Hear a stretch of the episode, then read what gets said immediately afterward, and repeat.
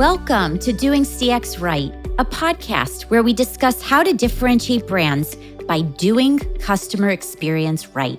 I'm your host, Stacy Sherman, an author, award-winning keynote speaker, and mentor, passionate to help you humanize business and improve experiences to achieve real results. On today's episode, you'll hear my guest, Stan Phelps, a TEDx speaker, author of at least 17 books, and highly sought after keynote speaker, talk about differentiating experiences, or as he calls it, DX, as a way to really gain a competitive edge and dominate your industry. Besides best practices in doing customer, employee, and brand experiences right, we also talk about what great leadership looks like as we reflect on former four star General Colin Powell, who just passed away, and lessons learned from other iconic leaders that enable you, all of us, to show up as our best selves in and out of the workplace. I have one request. Please subscribe to my Doing CX Right podcast on your favorite channel Apple, Spotify, Amazon, and more. And tell others. It would mean a lot. Now, let's get on with the show. Hello, Stan Phelps. Welcome to the Doing CX Right show. Yeah, thanks for having me, Stacy. We have known each other a really long time, and life just keeps us coming back at different stages of our life. And I have to say, I feel really lucky. thanks. Thanks. Good to reconnect. Yes. So, I, of course, know who you are and how magnificent you are, but tell the audience a little bit about yourself professionally. Who are you? What do you do? Yes, Stan Phelps. I'm a uh, certified speaking professional. I've written an entire series of book books called the Goldfish series, which is all about this idea of creating a a DX. And I really spent a lot of time looking at brand strategy, customer experience, and employee engagement. Yeah, and that I write and do keynotes and workshops for a living. Why? What's your why behind this whole DX experience management? We're going to dive into DX, so we won't go there yet, but what's your passion? Why? Yeah, a great question. So I spent over 20 years, over two decades working in traditional marketing. And I, I, started out on the agency side in, in sports with a group called IMG. And then I spent time on the brand side about a decade with Adidas and the PGA of America. And then I went back to the agency side where I worked with a number of brands. And I worked specifically in experiential marketing. So this idea of creating an, an experience for, for customers, a brand experience. And what I realized back in 2006, 2007 that marketing was rapidly changing, Stacy. It used to be that it was a one-way conversation, kind of a tell and sell. And I realized that the through social and and through the, the web that today's customer has much more access to information. They have much more impact on the overall experience. And so it, it led me to really think about what I was doing was not what I thought should be happening going forward. And I and I had this kind of moment of truth in New York City where I realized this idea that I, I think the greatest myth we have is the idea of simply just meeting the expectations of a customer we serve. And so I it start that started me on a quest of starting to look for companies that purposefully put an emphasis on the experience and did little things to differentiate their brand and promote word of mouth. And uh, that quest led me to the the first book, which is Purple Goldfish in the series. Hmm. What's one thing that many people might not know about you, personally or professionally? so, I uh, so I've written seventeen books now in this series, but the the one book, it's not a goldfish book. It's the only book I have that's not a goldfish book. It's called Bar Tricks, Bad Jokes, and Even Worse Stories. and um, so, yeah, so I, I absolutely love, I, a bar trick is not like a magic trick. You know, a bar trick is something that you do amongst friends and you always show how the trick is done. And I'm a I'm a fan of storytelling and and and jokes. So that was just a fun little passion project. Awesome. What a great answer. So let's dive into, first of all, because it's doing CX right. What does CX, what does customer experience mean to you now? Because I know it's changed over time. So where are you today in your in your mindset of what it means? So I I everyone has their own definition of of CX. I was fortunate enough back in 2014 to create a course for the ANA around customer experience design. And I did it with a guy named Mike Wittenstein. And, and Mike shared something with me that it, it stood with me to the day. He looks at it kind of as an equation that customer experience is everything that your brand does for the customers that you serve. So all the value that you bring but the equation is this it's minus all of the things that you put your customers through, all of the business processes and what it's like for them to deal with you. So you got all the pluses, which is the value, you got the minus of what it's, you know, the things that you put them through. And the the equation at the bottom is essentially how the experience makes them feel. Right? It's the feeling that they get and more importantly it's what they share with other people. Mm. love that. What is dx not a lot of people use that that term. So please share what is dx and, and why is it important? So the dx is simply uh, stands for differentiated experience so I, I think I think about everything that we do. A lot of times we focus on CX, not realizing that employees are a huge part of that. A lot of times we focus on CX and not realize the overall impact it has on the brand. So dur- during COVID and the pandemic, I actually created in what I call my DX manifesto. I'll share it with you, Stacy. It's you know your brand today is no longer just what you tell people it is. It's the differentiated experience your employees deliver. It's what you stand for and how your customers feel about you. And most importantly your brand is what customers tell others about their their experience. And I, and I end the manifesto with all else is derivative of this and only this. Yes. So now, speaking of that, and so many companies, I don't care what size they are, they want to differentiate. They want to differentiate their products, they want to differentiate their brand. And we know that price is not the way to do it. Right. So, here, to your point, research shows that 70% of people will pay more for a better experience. And so to me, if you try to stick with the other 30%, it's simply a race to the bottom, right? Because whoever can be lowest is the one that's going to win. I think what smart brands have realized is that they want to compete with the 70% who will pay more for a better experience. So to me, it's about two things. One, it's about ways that you can add value to elevate that experience in a unique way.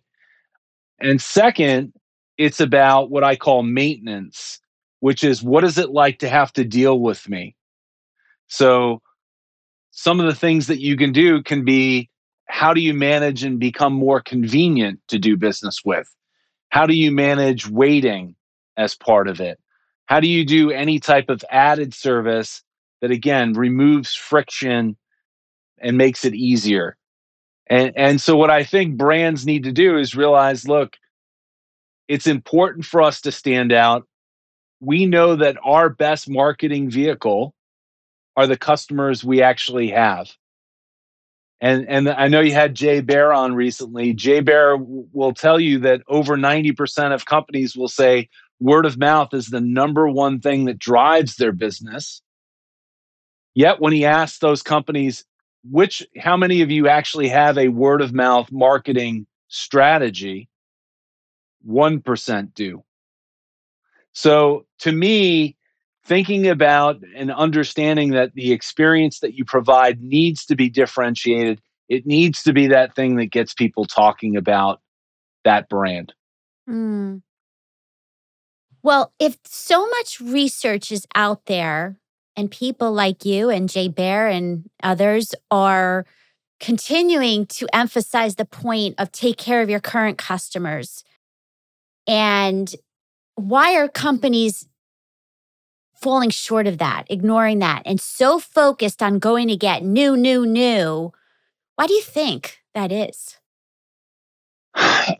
a, couple of things. I think one of the worst things that we do, frankly, in terms of being trying to be different and to create these strategies, is we get we get caught up in benchmarking, right? We look at whoever is the leader within our category, right? And we start to break down the things that make them a leader. And then, whether we want to admit it or not, what do we do next? We start to emulate and do a lot of those same things. And that doesn't lead to being different. That leads to being more of the same. So I, I think what the, the challenge is, is that it's not a matter of either or. You certainly always need to keep people coming into your funnel, but it's almost looking in that funnel, like Joseph Jaffe says, like a bow tie. So you have the top part of the funnel, but what are you doing with those customers once they become part of your brand? And what I what I think the great brands do is that they exude both high warmth so their customers understand why they do what they do, but two, they're also very good on the competence part of the equation. They're reliable, they say what they're going to do. They're easy to do business with. And it's not much harder than that. Get the basics right. Well, talking about that, I want to bring up one controversial topic, which is about keeping your employees engaged. Some are proponents of tying your customer satisfaction metrics to linking to pay, to bonus, and others are very against it. What is your perspective on motivation and, and this topic? Yes, I, I've written an entire book on this, which is called The Green Goldfish. And that was the second book in the series. So I, the first one was all about the customer. I'm a marketing guy. I thought the sun rose and set on the customer, right? But what I realized from studying over a thousand companies that did signature little things to differentiate their experience is that the ones that truly got it that did multiple things stacy actually put more emphasis on their employees than they did on their customers. And and it's not a hard concept to understand. If you don't have engaged bought in employees you're never going to be able to to deliver that that great experience. So, one of the reasons I call it green goldfish is to me, it's about going beyond dollars. And what studies have shown is that money is not a long term motivator for getting people to change their behavior. And so I, you know, I studied again another thousand companies that do signature little things beyond compensation to reinforce their culture and drive engagement.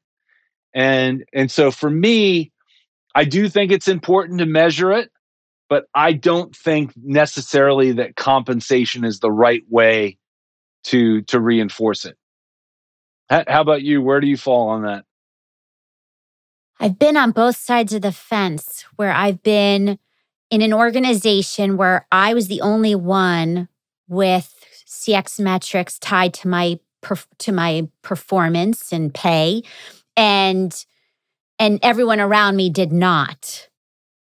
In, in one scenario, in one job. And one of the problems with that was that when I brought important customer insights to those people, they didn't make it a priority. And that shouldn't be the case. It shouldn't take money. But once the next year that everybody shared the same metrics as I did as the CX leader, behaviors changed. So mm. I don't like that answer. I don't like that's what happened.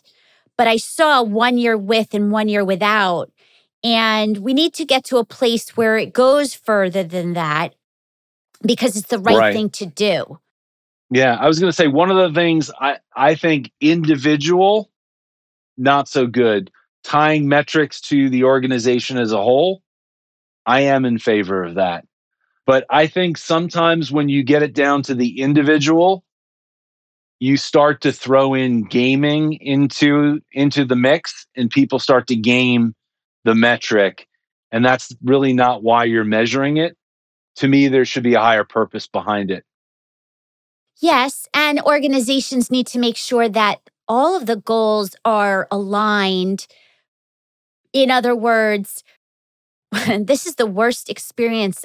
I, I'll put myself in the customer's shoes when you buy online and then you want to return something at a store and they say, sorry, you have to return that to the online group. We can't take it back. And I'm like, you're one company. But so what happens is that they don't share the same metrics, and therefore everybody is working in silos. And even their own customer experience metrics don't match. It's that's a, a recipe for disaster. We could probably spend the whole time just on this topic. But but it's it is controversial. It it is. Yeah. So I want to go into more about leadership. Cuz forget the numbers. If you don't have the if you don't have the right leaders in place, no one's going to meet any goal, individual or a team. Now, Colin Powell just passed and a big leader model. What's your perspective? What can we learn about leadership from such an icon? Oh God, I think there's so much, um, so much we could learn from him. In fact, I wrote an entire thing, kind of five big takeaways that that I I you know just admiring him from a distance and looking at some of the quotes that he shared. One of the things that I I think the biggest influence from him is that he said no battle plan ever survives first contact on the battlefield, right? You can have the best strategy, right? But it's once you start to put it in place, you have to have the ability and flexibility to adjust that plan. So that that's one big takeaway. I also appreciated, you know, the humility he had to admit that he acted on bad bad information and and didn't do exactly the right thing. And the humility he had to be able to admit that, not make excuses for it, is something rare. I think rare we don't see from leaders. How, how about you as you look back on his career and life? I agree. I and I like what you just said about keeping it human and not trying to be above anyone else. And I think that actually customers and employees expect that from us. You know, because if we try to look perfect and not be transparent, people see through it. So right. there's an advantage to keeping it human and and owning it and being real. And you know, I, I was at a, a Qualtrics a big event a couple years ago. And I remember Obama was speaking and and this was not about politics. This is not about who you like and who you don't like. It's about right. he said he always surrounded himself around people that were smarter than him. I thought that was fantastic because A, it takes a strong, confident leader to say that. Right. and also to choose to be around people that can constantly teach you and you give value, but keep getting value and learning. You're never done. And so I think there's a lot of leaders out there that can do that and and and and embrace that mindset. Right. Yeah, I love I love that you talked about this idea of being authentic. The the my most recent book is an, an update to Pink Goldfish. So it's Pink Goldfish 2.0. And the whole concept is the idea that our flaws and our imperfections are actually the things that make us interesting and awesome, or as we say, flawsome. And so Flawsome is the acronym for it used to be seven ways, but we added the E. And specifically, the E is what we call exposing. So, not being afraid to kind of really open things up and admit your mistakes or to own your negative reviews, right? And I think people appreciate that. You, you, you, when you, when a brand is even acting in a human way, right? and being transparent and being authentic you know it's it really stands out i think companies need to think about how to apply this now more than ever as we've hit this i forget the term the world's calling it the big res- resignation like so many people are leaving companies right now everywhere right. and now leaders get a chance to really walk the talk and self reflect and figure out why and do exit interviews and close the loop with it more than ever than before. And I don't know that it's happening everywhere, but that is a huge opportunity. Yeah, you, my my friend Marcy was talking about this the other day, Marcy Rader, and there's a great term for it. It's called outboarding you know, we spend a lot of time thinking about how do we get new people and onboard them into the organization. Wow. We should also be thinking about outboarding. So how are we handling them as they're going out and managing that? I think it's both. I think I think you're going to get a certain amount of turnover. I don't care how great you are as an organization right now. It's going to force everyone to kind of raise their game. And so I think it's a matter of rethinking onboarding in a more hybrid world and also managing that outboarding process to make sure that you're changing and addressing things in real time. But then it also goes back to what we talked about employee engagement because really we it needs to be very conscious to keep your A players yeah now, now you're now you're hitting on on uh, my third book in the series so it's called the golden goldfish and that really is about understanding who your top 20% of customers are and your top 20% of employees because not i used to think you should treat everyone fairly and i no longer believe that stacy everyone brings different value to an organization. All your customers are not created equal. And so you you treat everyone you don't treat them the same, you treat them fairly based upon the value that they provide. So absolutely understanding who your key employees are, being proactive to make sure that they understood how valued they are. It's investing in your leadership and making sure your leaders are engaging you know, one of the most crazy stats that I've seen is that 70% of people who voluntarily leave an organization, so people that quit, not get fired, 70% of the people who quit an organization do not quit their job. They quit their boss. That's a huge number. Yeah, and and here's the thing. I mean, you, you, the studies will show you that people don't really start leadership training with with managers within their organization and i remember seeing the stat it was like the average age was like 36 before they really start to invest in management training well the average age where they're putting people into those positions is like 28 so there's there's just a big disconnect between what you're asking people to manage people and the skills that, that they have to be able to do that correctly. Speechless. I am. um, it's God, we can dive into each of these topics at great length. Well, we only have a few minutes left. So let me ask you these two final questions. Sure. One is if I had all the CEOs and big leaders and entrepreneurs in my room right now, what is the most important takeaways from everything you said today? What do you want them to remember? I'll go to the first part of the the manifesto. Your brand today is no longer what you tell people it is. You know, it's what your customers experience, it's how they feel, and most importantly, it's what they tell other people. And until they realize, until CEOs realize that there's a huge difference between a traditionally acquired customer and one that comes via referral, because that referred customer is up to four times as valuable to the organization.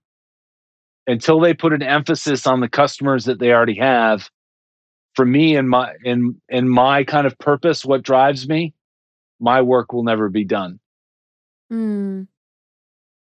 I like that. Now, last question. If you could go back in time to your younger self, what would you tell 20 year old Stan that you didn't know then that you know now? you you're you are you are much more capable than you realize and you should you should take bigger leaps quicker Hmm. Is it because fear gets in our way? Do you think that's the shared common human factor? I don't know so much as fear is sometimes you you um, you're looking for others to be able to validate who you are, Mm. and the older we get, I think the better we understand who we are and what we bring to the table, and and so yeah, Yeah, I think as also we get older, we we also recognize that to speak up, to have a voice. right. The other thing I would tell CEOs is don't try to fix, you know, your weaknesses, right? Everyone tries to do the same thing. They try to play to the same strengths, they try to correct the weaknesses they have. Behind every weakness is a corresponding strength. So instead of this is personal as well as brand, instead of trying to change who we are, right, and try to hide those things, what my co-author Dave and I try to tell people is those may may be the things that truly make you special. And instead of trying to hide those things, actually shine a light on them and illuminate those imperfections. Because you know, interesting will beat perfect any day of the week and twice on Sunday. Perfectly said. Even when it's flaw flaw-ish. Flawsome, flawsome. Flawsome. Your flaws Flawsome. make you awesome, Stacy. And now I got it. Well, thank you for being awesome with your flaws and perfections and keeping inspiring people for so many years. Where can they find you? I'll add the links to the show notes, but for those listening, Yeah, so I, I spend a lot of time on LinkedIn. So find me there. I, I write each day under a hashtag called the 1299. The 1299. And then my uh, my books, all of the Goldfish series books are on Amazon. And then my site is stanphelpsspeaks.com. well, I know people are going to look look for you and thank you for being here today. Thanks for having me, Stacy. Thank you so much for joining today. I hope you will apply the lessons shared and also requesting if you would leave a review on Apple would mean a lot. Head over to doingcxright.com to learn more ways to connect with me and improve your CX. Until next time, I'm Stacy Sherman, doing CX right.